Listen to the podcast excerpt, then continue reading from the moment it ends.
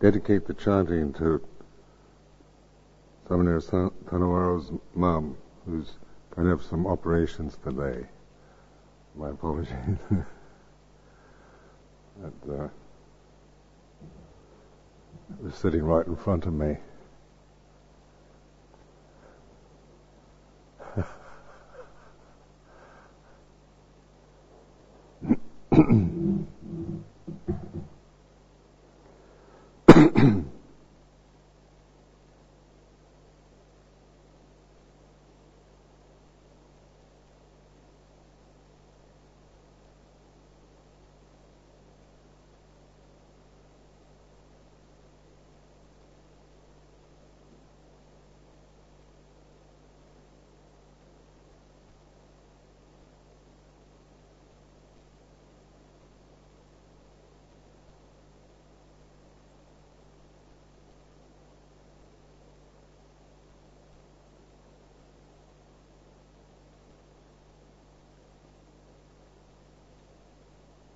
Like this is the community retreat. Uh,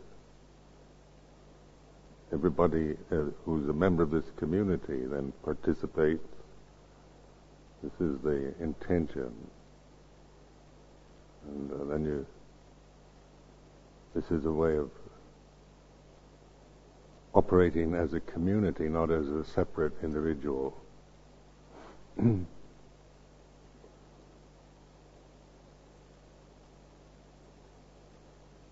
This is also a skill that needs to be cultivated because sometimes in the Western world we're not we're so individual or independent. We don't operate well as uh, in communities or families. As you can see, uh, just the divorce rate in the West, how nuclear families, even with you know, mother, father, and two kids can operate as one, but always individuals doing their own thing.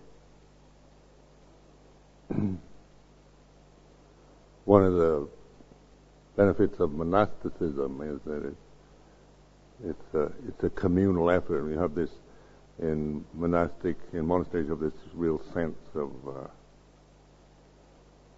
sangha,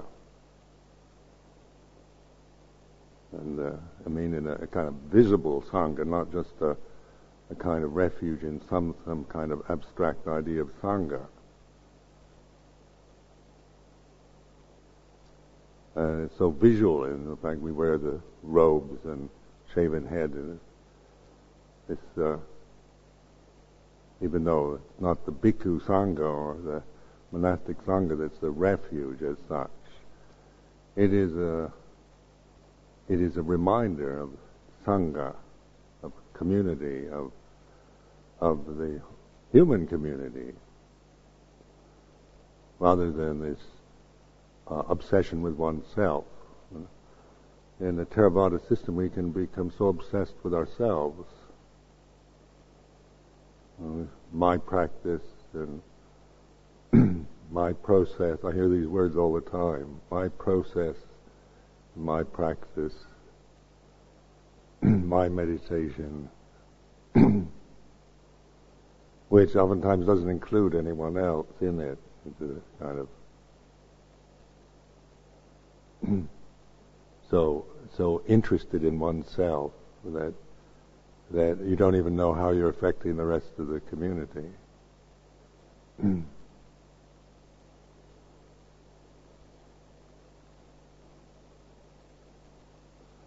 These are blind spots oftentimes. And at this time, this two-week retreat, it's uh, I really appreciate this, uh, the really surrendering, mean, totally committing yourself to this communal effort.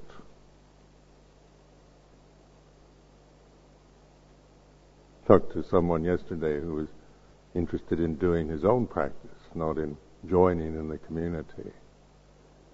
And I could sympathize with that also, but then afterward I felt very kind of angry I felt this uh, this is wrong to to think only of yourself, your own practice, without any interest at all in the community, in supporting the community.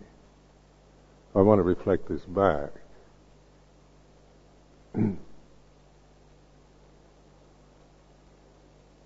as something that I find personally very offensive and, and uh,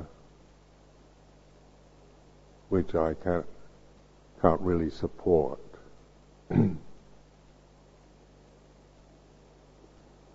then someone is ill, somebody, that's a different thing. Like Ajahn Nyanarato's been quite ill, so his, his absence is not a, any kind of selfish uh, determination to do his own practice. I don't think that one could ever accuse Ajahn John of anything, anything like that.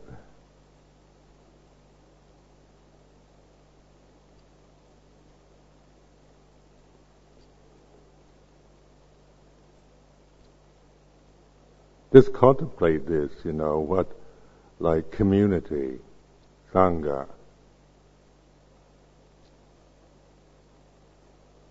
just that, that perception.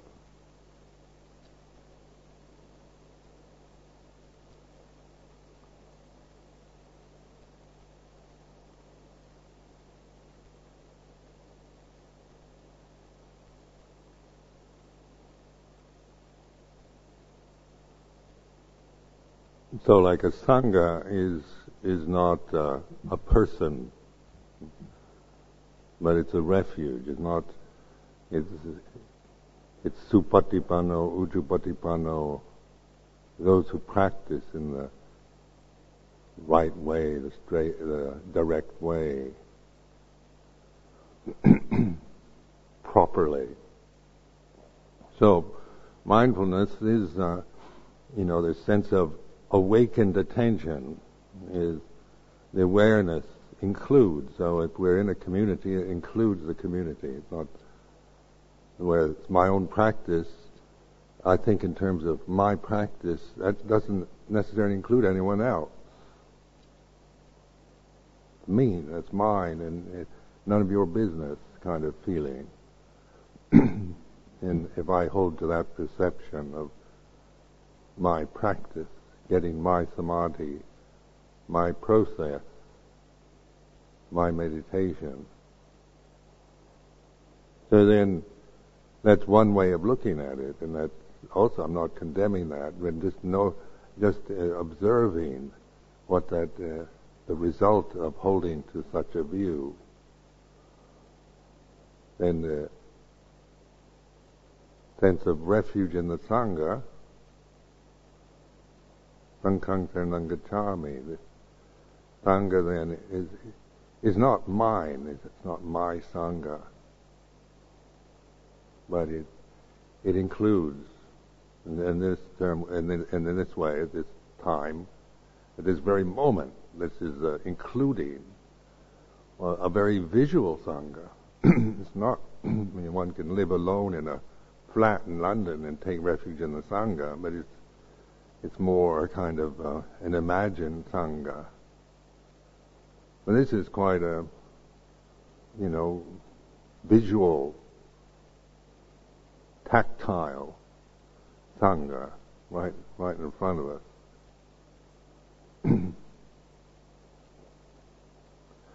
so that's an important, that's a, that's a very uh, useful thing to have, you know one can live in abstractions on ideals about Sangha and refuge in the Sangha, but then the reality of it miss, miss completely because one is, doesn't really, maybe one lives one's life, uh, maybe you live your life on your own terms. You know, my practice, and I take refuge in the Sangha, and it's kind of like I might go to the temple now and then to to take refuge in the Sangha. Or, you know, the, in the Vipassana communities, they are very much keen on this word Sangha, mm, describing themselves as Sangha. and yet each lives their own lives according to the way they want. You know, there's not a sense of communal effort that is so obviously present as say in this existing community.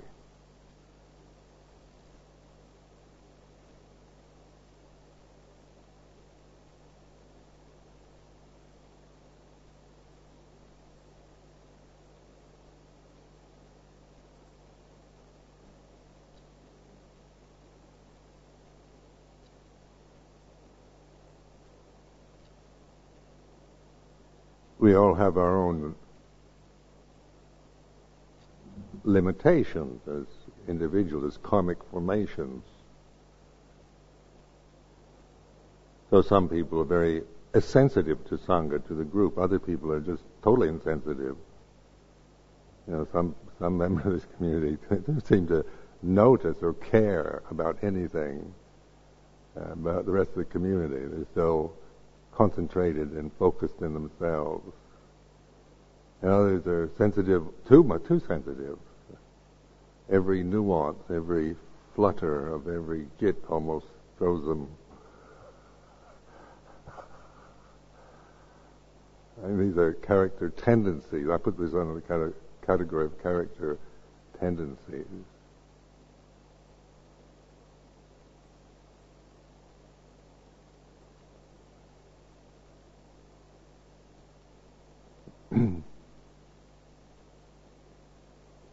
So in terms of the the insensitive ones, then they, the, you know, the effort needs to to expand that sense uh, from just me and my practice, getting my samadhi, getting my thing together, to uh, how is my life here in the community? How how does it affect the others? You know, how can I serve these things like how can I serve the community and how how do how, question how I affect the community. Each one, each single member of this community has its effect on the rest. You know, you're not an island unto yourself that lives totally in a way that has no effect on the rest. That's the that's the the, the importance of communal life you know, it, it has its problems in the fact that if you live alone, you you get more peaceful because uh, you aren't being affected by all the other members. So like being a hermit is, was my idea because I, I get too affected by the other members, the, the other people I'm living with. And uh, so being alone in a in a little grass roofed, kind of thatched roof, Japanese style kuti by a waterfall, writing haiku poetry, mm, contemplating the meaning of life, living in a state of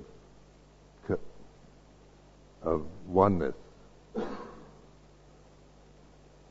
with nature. That's a romantic ideal.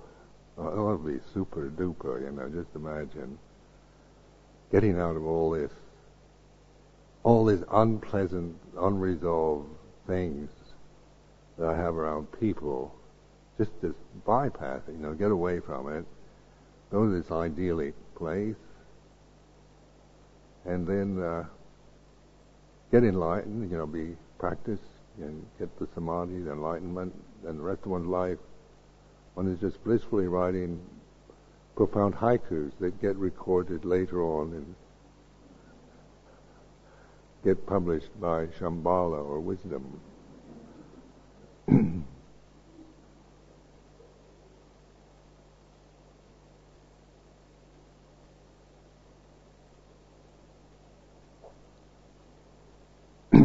no, that's that's rather beautiful image for me then I've never been able to kind of uh, make that happen for myself. Uh, I've said many times, every effort I've had in that direction has been a disaster for me. Either I get sick, very sick, and almost die, or I or something outside comes in and disrupts the whole thing. And uh, so my determination to make that happen have ended up in, uh, in a failure. I, I haven't been able to do it. So then I get the point. At least I learn from the from the things I do, failures. At least I try to. So this uh,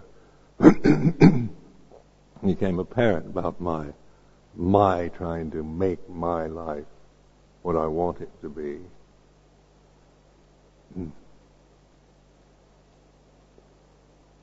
And uh, I gave up doing that. I decided that's not the, that is not, that doesn't work for me.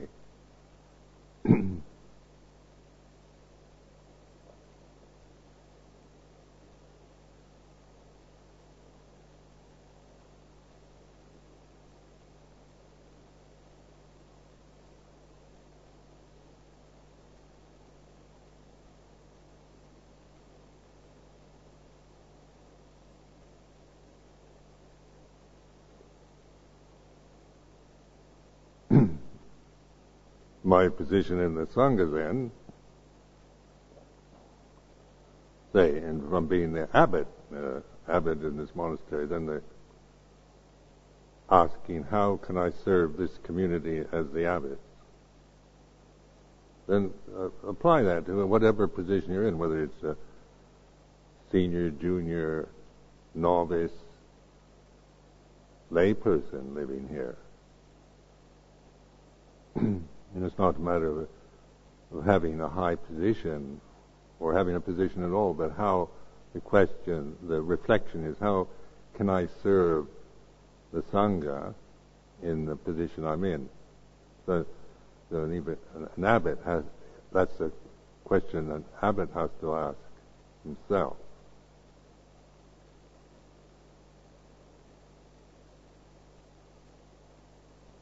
But not thinking I'm Abbot. you've got to obey me. Uh, I'm the boss now. I get first choice of the food. The cows are all mine. Everything belongs to me. And that's a tyrant, a t- tyrannical sign. And so in the the sense of serving, in the, the position, even from the top position, the, at the top of the hierarchy, it's not a privileged position in the sense of it's all just, uh, you know, you, you, you get what you want and you control it. That's a tyranny. But it's highly responsible one.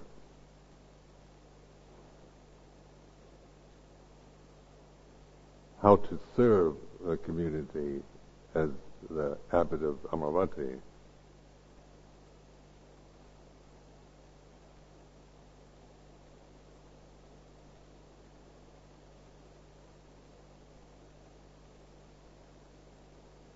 then this, with awareness, isn't it? This uh, point that includes. This is uh, then the, the sangha belongs in the awareness.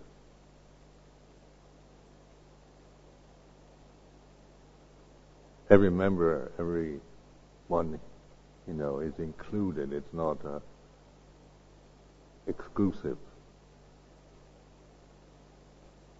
So this is a reflection reflection on the point that includes sati sampajanya.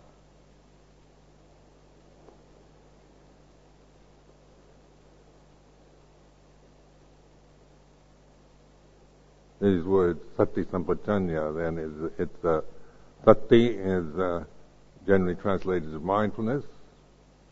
It's being able to bring into consciousness the way it is, like you know, you it's the reflective ability of the mind. So it has to do with memory, just by noticing, you know, the, the way it is. You you can observe well the candles are lit, the incense, the the feeling is like this, the atmosphere. It's uh, its ability to to pay attention, to know the way it is. And that's as I keep repeating. It's not It's not a uh, comparing the way it is with some ideal of what should be. It's, it's, it's like this. The breath is like this. The inhalation is like this. Exhalation is like this. The way it is. We can go, sati, and then you can go to, you know, to various things. You notice the, the general atmosphere, the ambience of the moment, the, the mood, or the, or the, the particular sensation, physical posture, breath, sound of silence. This is all sati.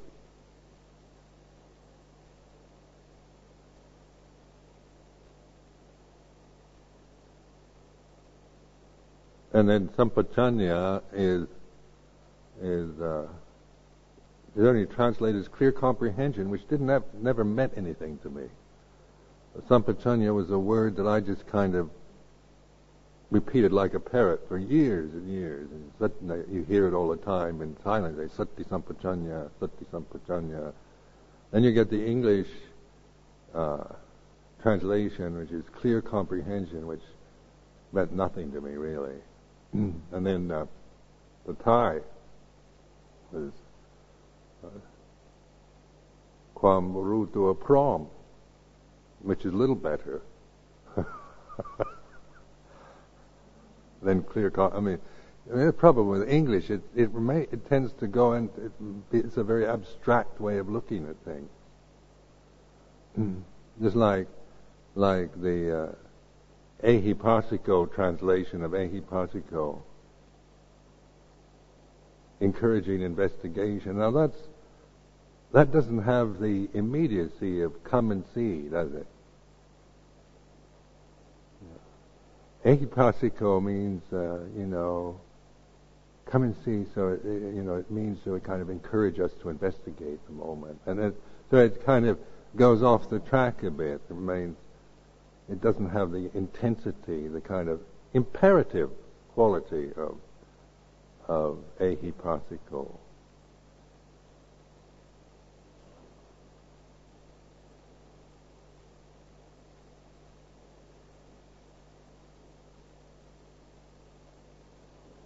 So then sampajanya as as uh, intuitive awareness the sati sampajanya. This this works for me. This seems to be then sampajanya really comes to life. It, I know what it is. It's not just some kind of well, you know, if you if you're really mindful, you get you have clear comprehension of things. You know, you kind of can see clearly. Have clear moments of uh, on and on like that. And clear comprehension doesn't do a thing for me actually, but intuitive insight and it's a, a, sense of knowing everything in the moment. Like in the Thai, kwam ru, ru to a, to a prom is like it's just the, the sense of everything in the, in the present. Is like this. I mean, it has this this point that includes rather than uh, this and then that and then you know we think of maybe sati as I just notice the breath, and then then I notice, the, you know, so I'm mindfulness of the inhalation and exhalation, and the, that. So it kind of the idea of going, skipping from one thing to another, or just focusing on one one thing that's in the present. You know, so I just absorb into the breath Uh, as as sati.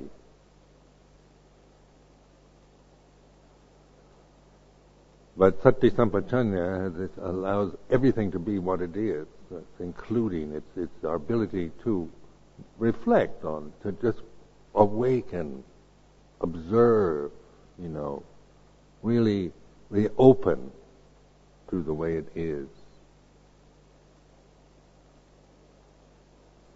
As, as a whole, because intuitive awareness, one can get this sense of whole the whole and the and the and the detail.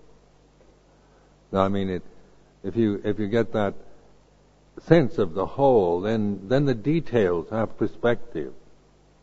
But if you're just caught in details, you know, just going from one detail to another, then it one little bit, one particle, and you, you never get a sense of the whole.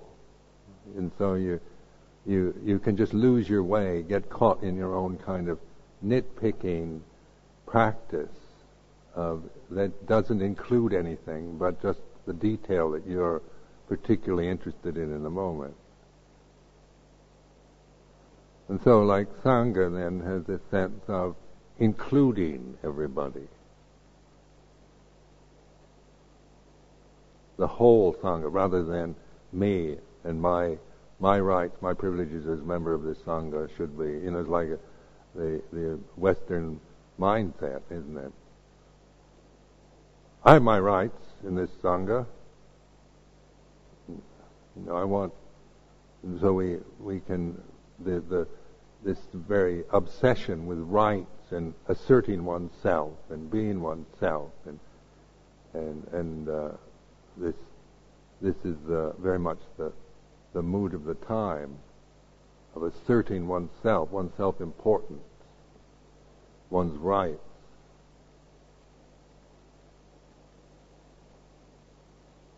And so that, that is not to be despised either. But also, as an end in itself, not very nice.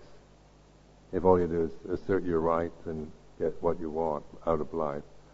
But then the, the sense of service, offering, uh, working within the structure rather than always rebelling against the structure because it doesn't suit your ideal.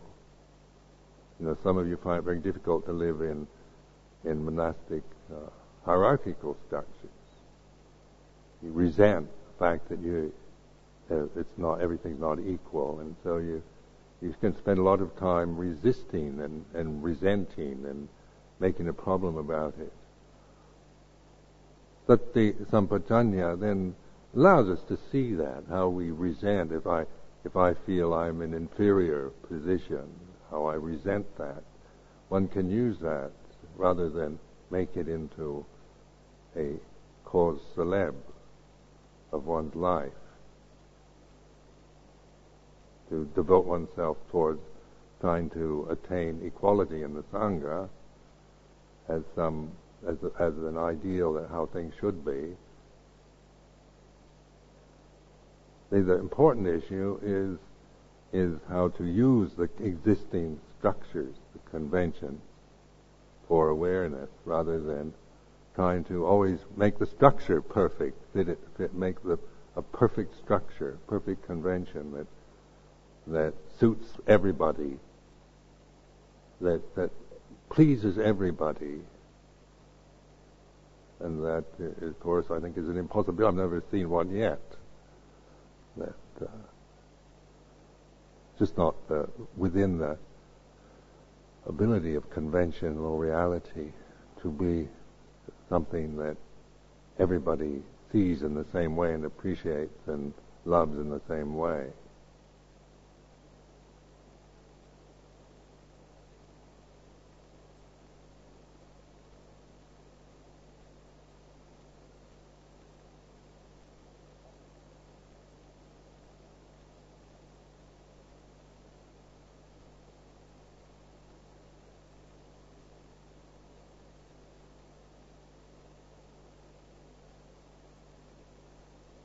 So then uh, the humbling, more humble, the more beautiful, to me that's beautiful. How can I serve the Sangha rather than, than uh, what can I, what can I get out of this place?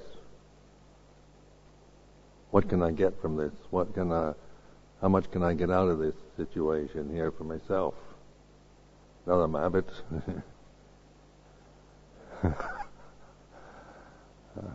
I've got a lot of power now. I can I really, uh, what can I get? You know, how can I get my way here? To me, that that is not a mental state that I respect or in myself. It doesn't fulfill my need for a sense of honor and nobility. What can I get? How can I use a situation for my own benefit? So then, uh, then the uh, sense of how can I use this situation for the benefit of the Sangha. Now that appeals to me. That touches my heart.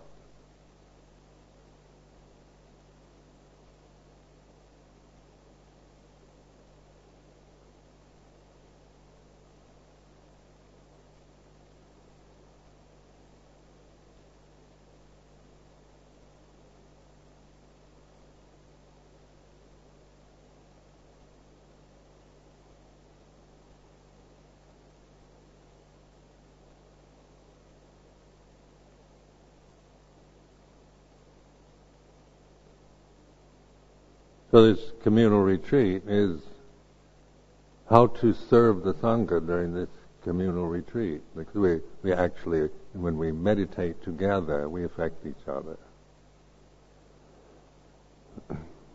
And so Sati Sampajanya allows us to see this.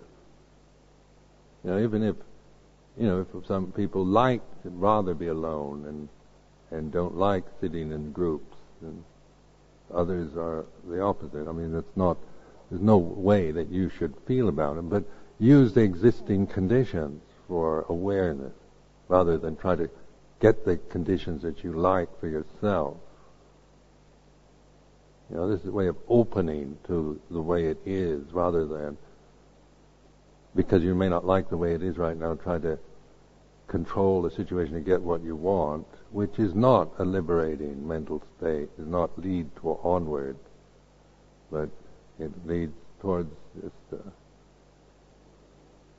missing the point. Sometimes it's very, very dis- despairing. Sometimes when people, when what people say to me, uh, brings me to a sense of despair. Sometimes because I miss the point. Ever talking about Sati Sampajanya, then somebody will come and just blame somebody else for their for their for their unhappiness or their loss of faith in the sangha. And I go, it's, you know, I had such faith in the sangha, and then I came here, and now I feel, you know, so these people aren't good enough, and they don't do it right. Uh, they then they, they, after I've been reflecting like this, they still don't see it. You know, they think they know. They can be so convinced they know the path. And yet, still totally believe in, in the, the things they create around the way it is. The fact that it, it isn't, you know, mm-hmm. the when you when you first come here, well, you can idealize it. Monastic monks, nuns as ideals. Buddhist monastic life as it should be sounds so beautiful, you know. Sounds if you create the paint the proper picture, create the image, it sounds uh, you can create a very beautiful picture. Of, you know, Buddhist monastics sitting in samadhi and. Uh, you know, with blissful look on their face and lovely trees and flowers and little squirrels jumping about, deer sitting nearby, and these kind of idealized pictures you see in Thai temples in the Isan, where the background, you know, the Buddha sitting under the Bodhi tree and little deer in the background and little squirrels, monkeys, and waterfalls and everything's green and pretty.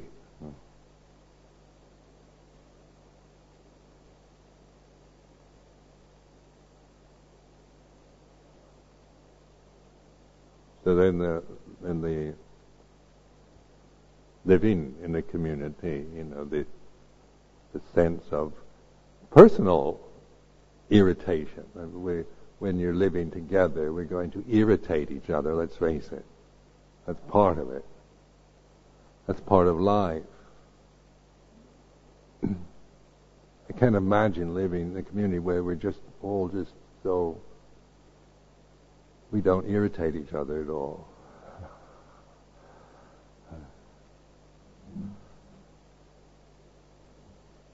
So the you know when you've got plastic monks and nuns, and they don't irritate each other.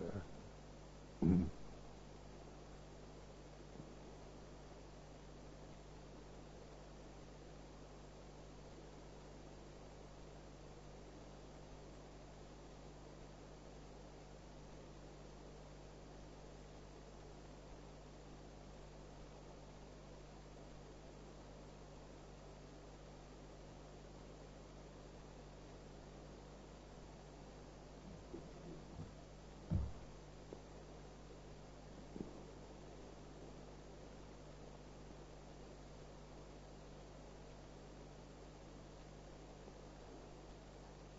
Then the Sangha also, we've got to allow, this is a Sangha here that has, you know, so many of the, especially the bhikkhus, are senior, you know, theras.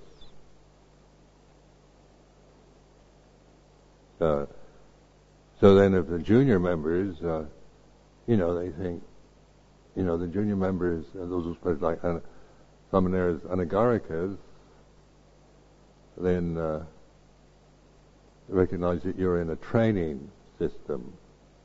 You can't put theras into the training program. they don't need. They need time.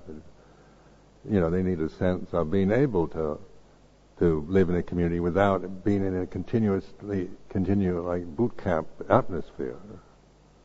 So in, in uh, here at trying to to uh, allow this place to be where where senior members of the sangha can come and not feel they have to, you know,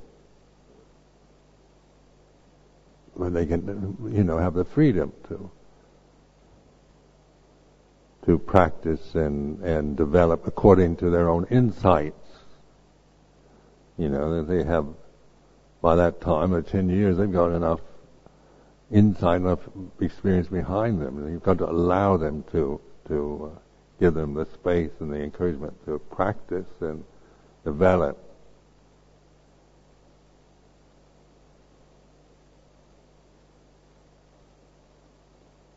For uh, say under five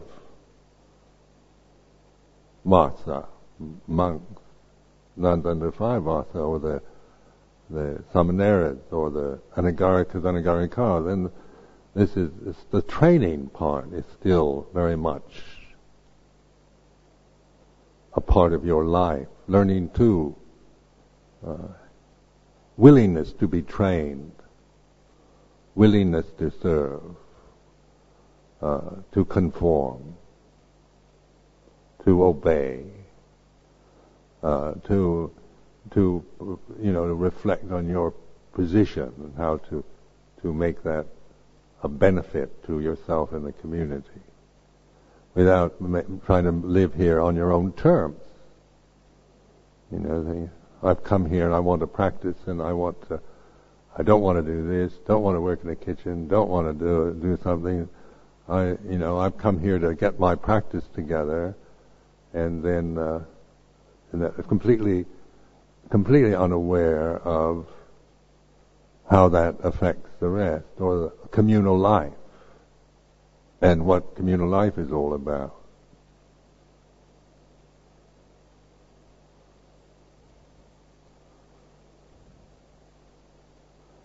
So the agreement, say, with uh, with samaneras and anagarikas, male and female, you get so tired of saying anagarikas, anagarika.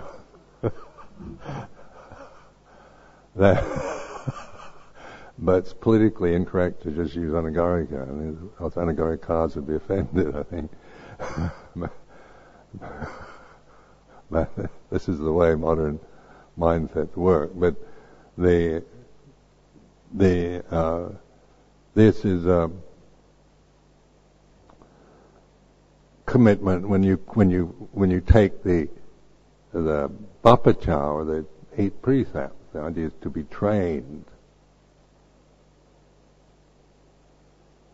to to serve, to train. It's not to just practice according to you didn't come here to just practice. have a free space to get a free meal and practice in.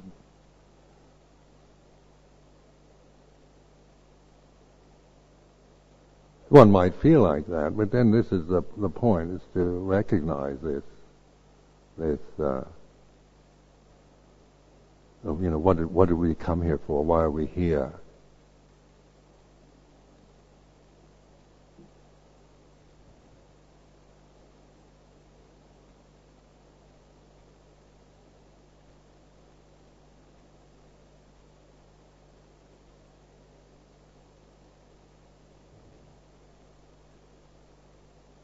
Some of you have a very strong sense of support and serving and and sense of community and that is, you know that always that really holds it together that that really gives a sense of connection and holding together. When you get a community too many of eccentrics uh, each doing their own thing then it's like it used to be. Amaravati was seemed to be before a place just full of eccentric especially the monks, each doing every uh, their own thing, you know, without reference to the whole. And uh, it used to be, you know, there's no sense of the sangha life here was was was pretty dreary because there, you know, everybody was so involved with their own projects.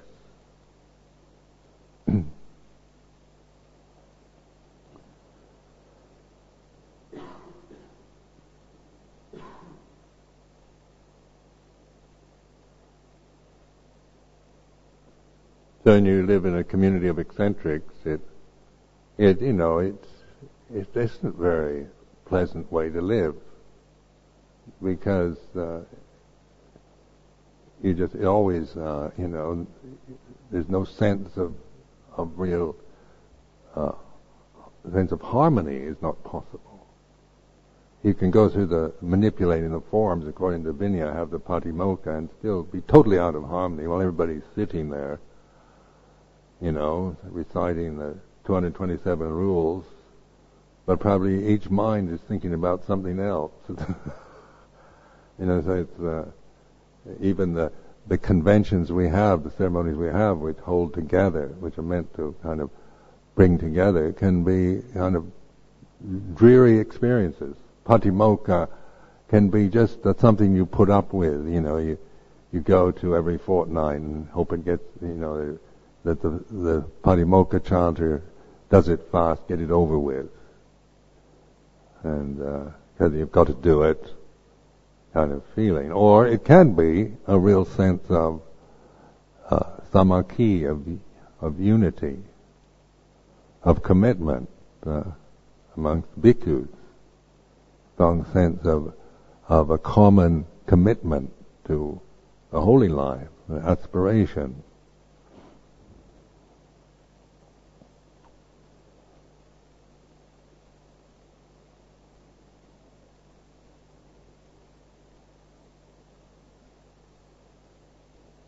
This this perception of sangha community into consciousness. Like anything, like any other thing, it can be. We can just yeah sangha and then dismiss it, not really know what we expect or mean by it or how it affects us. How does a community affect me? How does this this community, you know, just just a question asking myself just to be observe how my karma, the karmic habits, how they react to living in, with this community. Uh, then this sati sampajanya, awareness of of uh, of that. Maybe I don't even know. Maybe I've never asked the question. You know.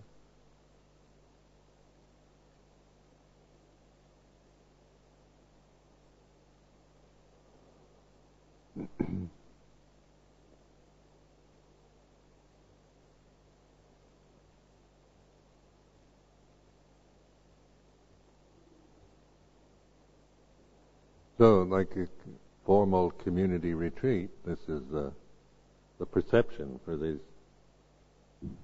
till the 24th of March. And of course, the, that doesn't mean that it, the sense of community stops us.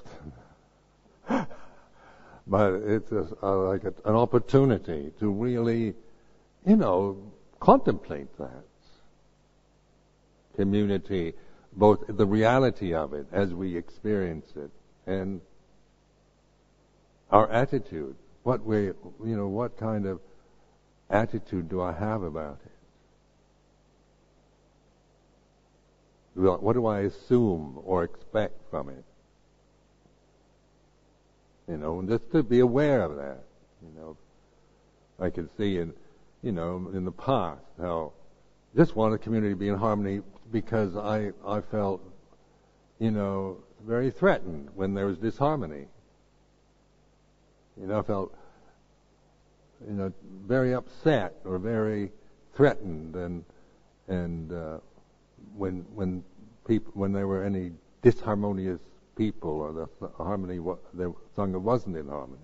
So then I could hear myself thinking, "Want every I want harmony. I want peace. I want harmony. I want you all to live in harmony." Well I could hear the inner scream of the kind of demand, please, because I, I feel so threatened and and and uh, so uh, despairing if it isn't this way. You know, if it's, it's just harmonious, I don't know how to cope with.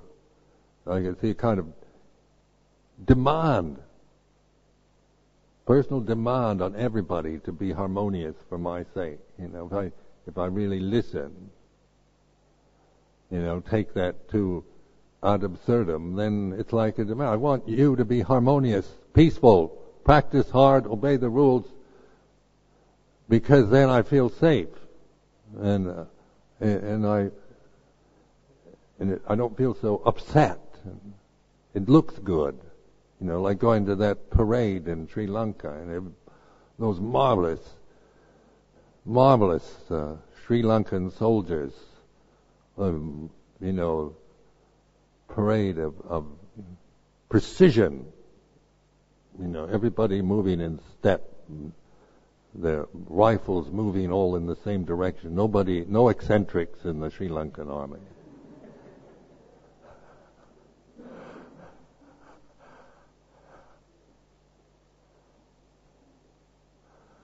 And the sergeant major is really impressive man. He had a very nice mustache, a black mustache, and he was kind of slim and and had this kind of very confident air and this voice that would resonate and attention. A brilliant show. Very impressive to look at. But then you can't live like that, can you?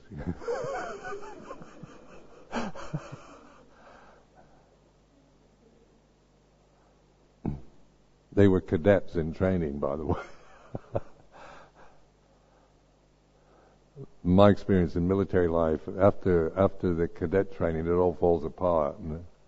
And my experience in the Navy, the the the, the most inspiring period of my of my Navy life was the boot camp.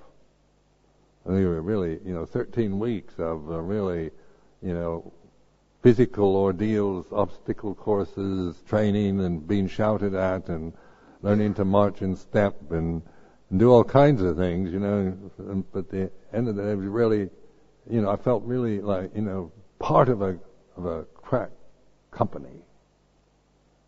Felt really proud of myself.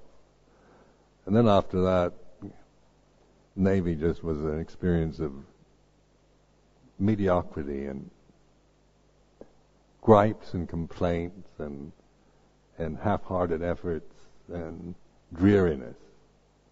Uh, it's like that time mentality. It, it uh, if it has no purpose, it's just kind of going on, and it drifts into just endless complaining and uh, just getting by. You know, you you don't put forth much effort. You just kind of get by, so nobody gives you a bad time. So that the four years of that, that was really, really, really left quite a strong impression. I mean, on having to you know, of how depressing that was. Just doing things half-heartedly, getting by, you know, well, get up in the morning and do things, just, uh, just half-hearted life, depressing, pointless.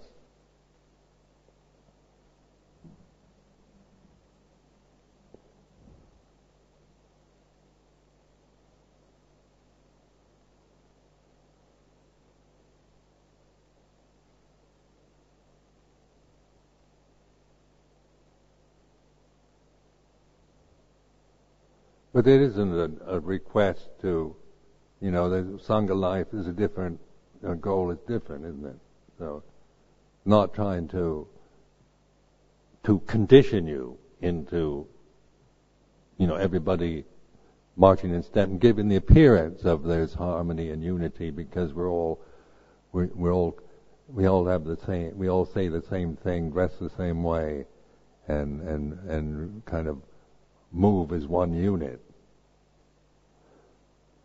And that can be just done through terror, terrorizing you, you know, through reward and punishment conditioning. And that ends up what? Just more misery. so that this, you know, Sangha life is, isn't, its purpose is the outward conformities here, you know, the sense of the, the, the structure Dhamma uh, Structures like this. Then, the, then with that reference, we, it reflects our own reactions to the structure. and the important thing is to trust in the awareness rather than than in ideas you have about surrendering to the form and how you should be and keeping all the rules and and being uh, you know this impeccable samana that that uh, you know does all the right things and looks right and is harmonious and peaceful and doesn't cause any trouble. Uh, that you know that's not the point. Not asking that of you, but to to uh, you know the the structure is like this. You know the boundaries, the the the form, to get to know the form, the, the limitation, the boundary is like this. That takes sati sampajanya. And then how we re- react to it or respond to it. You know, if you if you if you actually you know can get that sense of the whole structure, the the style, the lifestyle, and then be aware of the of the uh, reaction to it. It's like this. I'm not saying there's any way to react, just way you do react is to be the awareness of it.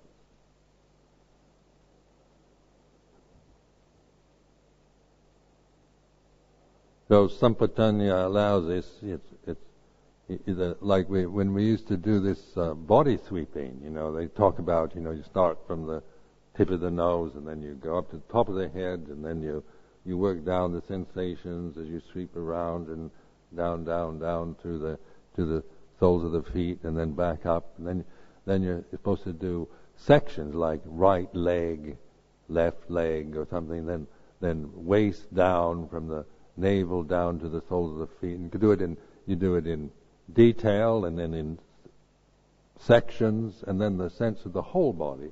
And that always baffled me. That sense of the whole body is what?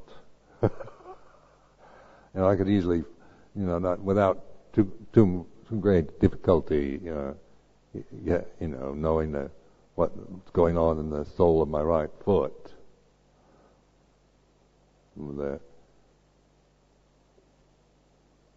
you know, through the bits and pieces that I can trace the sensation to the body, but sense of the whole body. That's a real intuitive sense, isn't it? And so in this this awareness, you know, the sense of holding this this, this open, receptive um, sati sampajanya that embraces everything. So the body's embraced, isn't it? The body belongs as a whole in its present moment. And the details that are present in the body also belong, and the breath, and the mood, and the conditions, whatever they might be, good or bad. Sound of silence belongs. Here and now, isn't it? It's not, it's not something that, that we create into the present. We're not kind of making something up and then projecting it into the present. It's, sati sampajanya allows us to just be aware of the way it is.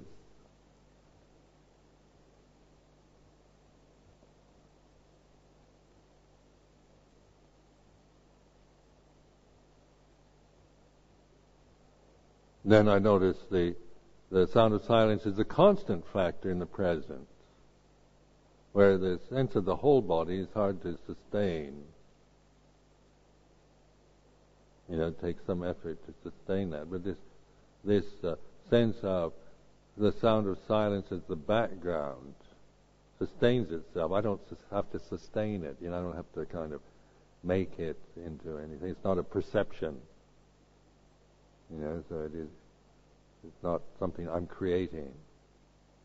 So it, as you rest in it, you kind of seek it as a reference because it's here, and it and it has this continuity, this stream-like. Notice that this word "stream" is is very much a part of the, the spiritual jargon. Stream entry, or stream of consciousness, is a sense of the stream rather than some kind of absolute fixed point.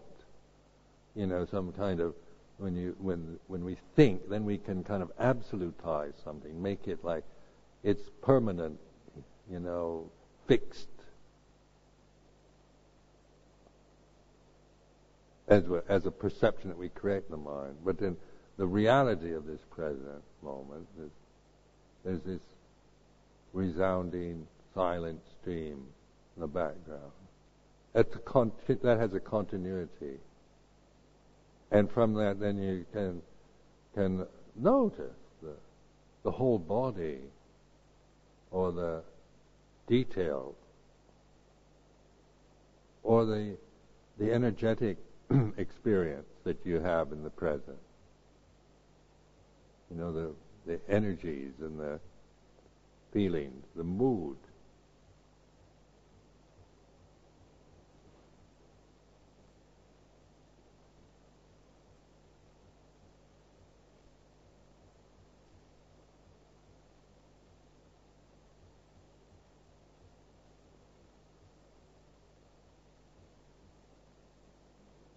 So sati sampajanya is, uh, you know, those two Pali words are very, they come to life for me now in this way.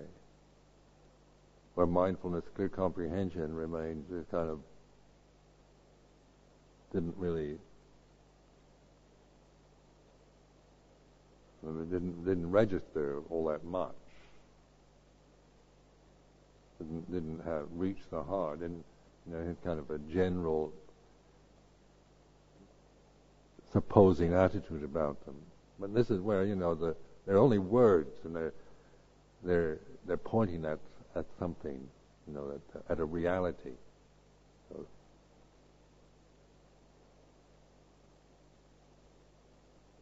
whether you use intuitive awareness or sati sampajanya, whatever, that's not the point. The thing is to get in touch with the reality of it. What is it, you know, in terms of now? Experience now.